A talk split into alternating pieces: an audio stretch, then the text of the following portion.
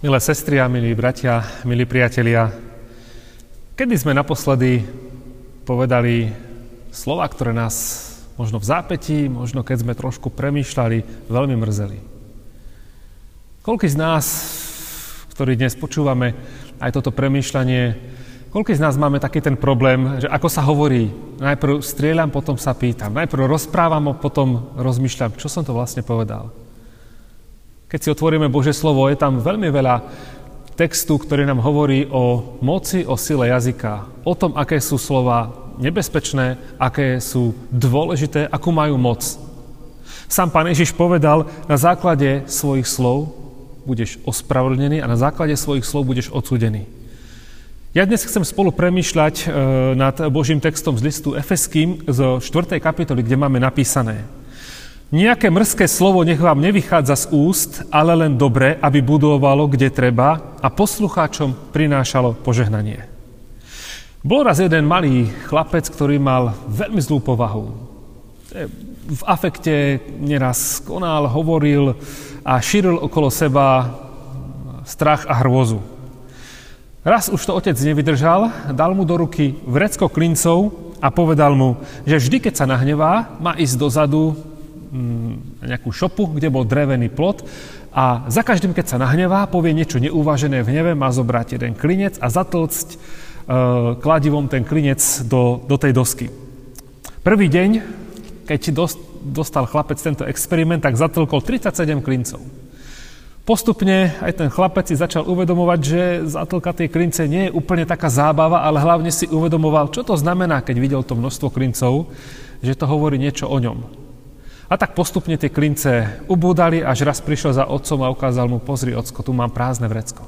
Dobre, otec ho zobral dozadu k tomu plotu, ktorý bol posiatý tými klincami a povedal: A teraz môžeš za každý jeden deň, keď sa ani raz nenahneváš, tu sú kombinačky a každý jeden deň vyťahneš jeden klinec von. Opäť prešiel dlhý čas, chlapec sa naučil ovládať, až opäť raz prišiel za otcom a povedal: Ocko, v tom plote už nie je ani jeden klinec. On ho zobral opäť k tomu plotu a ukázal mu na ten plot a pozri sa na ne. Urobil si veľmi dobre, ale vidíš tie diery po tých klincoch v plote? Ten plot už nikdy nebude taký. Tie dosky už nebudú nikdy také krásne, také čisté, ako boli predtým. Preto rozmýšľaj, keď niečo povieš do budúcnosti, lebo keď povieš slova, a hlavne slova v hneve, tak vždy v srdci zanechajú jazvy. Ako keď do človeka niekto bodne nôž, vyťahne a ak človek nezomrie, ostane tam jazva. Nezáleží na tom, koľkokrát potom povieš prepáč, tie rany, tie jazvy tam budú. Je to príbeh, ja neviem, či sa stal, alebo sa nestal, ale myslím, že veľmi vyjadruje to, čo každý jeden z nás možno zažil na vlastnom srdci.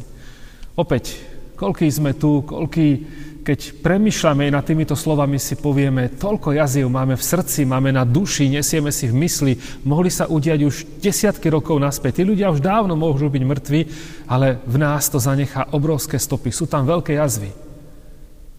Koľký z nás, buďme úprimní, cez tieto jazvy, cez tieto rany, ešte stále, aj po 10, 20 rokoch, prelepáme leukoplast, rany tam okvajú. Stačí málo, potom sa toho niekto dotkne, strašne to bolí. Nedovolili sme Bohu, aby to uzdravil, nevyriešili sme to s tými ľuďmi, nepovedali sme naozaj odpúšť alebo odpúšťam.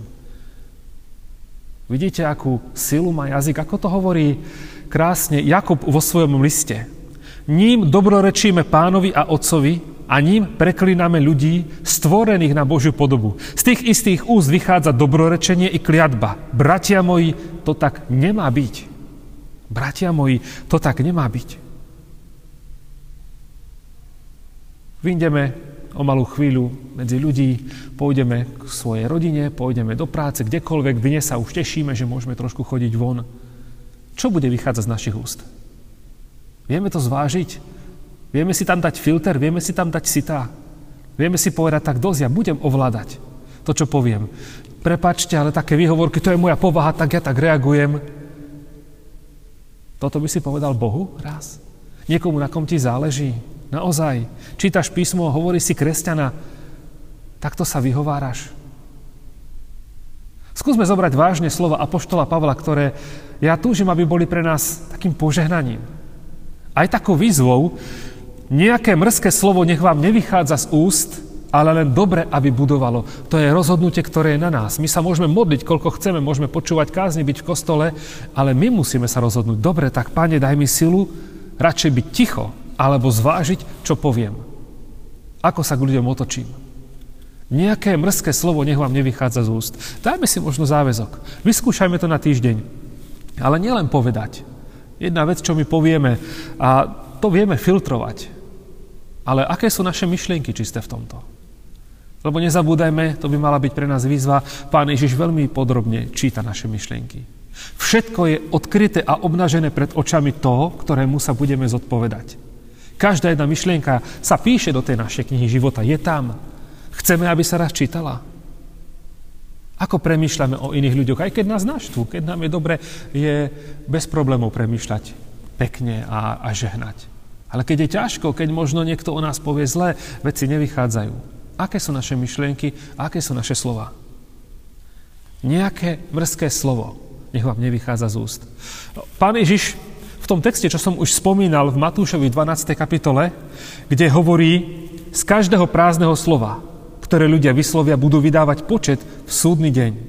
Lebo pre svoje slova budeš ospravedlnený a pre svoje slova budeš odsúdený. Ešte predtým hovorí jednu dôležitú vetu, s ktorou sa chcem s nami teraz rozlúčiť. Lebo z plnosti srdca hovoria ústa. Keď teda príde nejaká chvíľa, nejaký moment, keď to v nás vskypí a vtedy to z nás vyletí, možno to niekedy Pán Boh dovolí, aby zotrel tú masku nábožnosti, keď je trošku falošná a umelá, a vtedy zistíme, toto som urobil, toto som povedal, takto reagujem. Áno. Ale to nie je v tom, že nás Pán Boh chce odsúdiť, ale možno Duch Svätý ukazuje, pozri, tu potrebuješ činiť pokánie, tu potrebuješ uzdraviť, tu potrebuješ odpustiť. Toto je miesto, kde stále máš leukoplast a už to malo byť uzdravené. Musíš dovoliť, aby to Boh uzdravil, aj keď to bude bolieť. A konečne zažijeme slobodu, lebo preto prišiel Pán Ježiš, aby nás vyviedol zo žalára aj našich neodpustení, našich závistí, závislosti, tých koreňov horkosti, ktoré máme. Do úplne dokonalej slobody, preto tu máme kríž.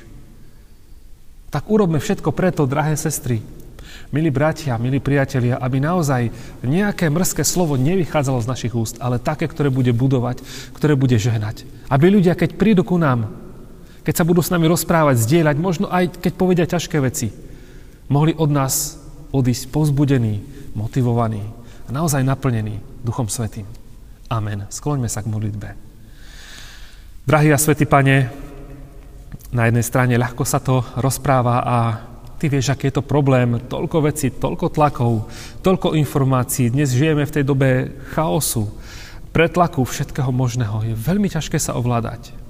Máme toľko rôznych útokov a atakov od sociálnych sietí, cez telefóny, mobily, e-maily, SMS-ky a nevieme to veľakrát spracovať. Prosím, postav stráž k našim ústam, prosím, postav stráž k našej mysli. Aby keď svoje ústa otvoríme, aby sme zareagovali, tak radšej možno nech sme ticho, nech veľmi vážne premýšľame, čo povieme, nech počítame do 10. Aby keď už niečo povieme, nech sú to slová, ktoré pôsobia ako balzam a nie ako meč. Ktoré pôsobia ako hojivá masť a nie ako ten klinec zatlčený do plota. Ďakujeme, Pane, a prosím, uzdrav v nás to, čo možno bráni, aby sme dokázali za každej okolnosti žehnať a modliť sa aj za nepriateľov. Ďakujeme, že Tvoja obeť je za nás dokonalá. Tak vkladáme do rúk naše životy. Nech je požehnané a vyvýšené Tvoje meno. Amen.